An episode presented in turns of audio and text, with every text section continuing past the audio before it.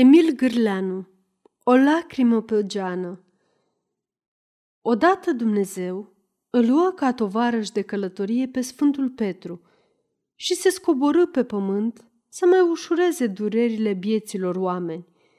Așa făceau. Veneau și ridicau de aici, de colo câte un necaz și se întorceau în ceruri mulțumiți.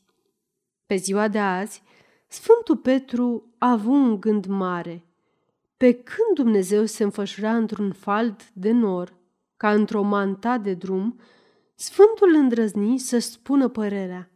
Înalt, preasfinte stăpâne, începu el, socotesc că n-am ușurat cu mai mult durerea omenească decât dacă i-am alina plânsul.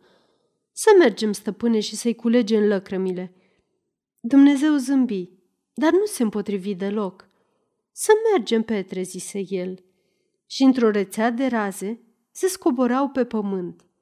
Ca doi moșnești de rând, Dumnezeu, mai adus de șale, Sfântul Petru mai țanțoș, porniră la drum. Pe un șleau bătut de țară, nimeriră într-un sat. Sfântul Petru se uita peste tot. La o fereastră întârzie mai mult. Uite, stăpâne, în odaia aceea e o femeie care plânge – și au intrat în ogradă. Au bătut la ușă, iar femeia le-a deschis.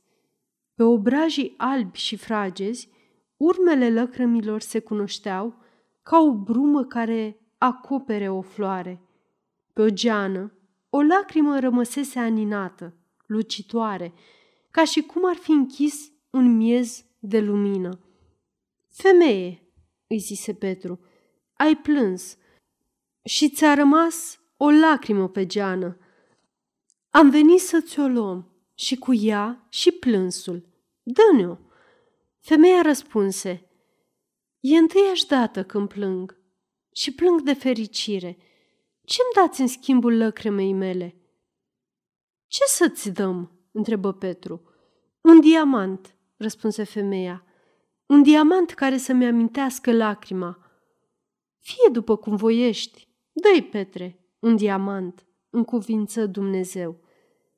Petru se plecă, lua de jos o pietricică, pietricica o preschimbă într-un diamant și îl întinse femeii. Apoi, cu o năframă țesută din lumină, îi șterse lacrima. Greu se despart oamenii de slăbiciunile lor, zise Petru, iar Dumnezeu zâmbi, nu răspunse și purceseră mai departe. Și așa ajunseră pe țărmul unei mări furtunoase, la o colibă de pescar. Valurile urlau și își ridicau brațele spre cer. Coliba se clătina în bătaia vântului. Petru se uită pe fereastră. Aici plânge o altă femeie, stăpâne. Să intrăm. Și bătură. Ușa se deschise. Pe fața galbenă de veghere a femeii lăcrămile lăsaseră urma lor jilavă.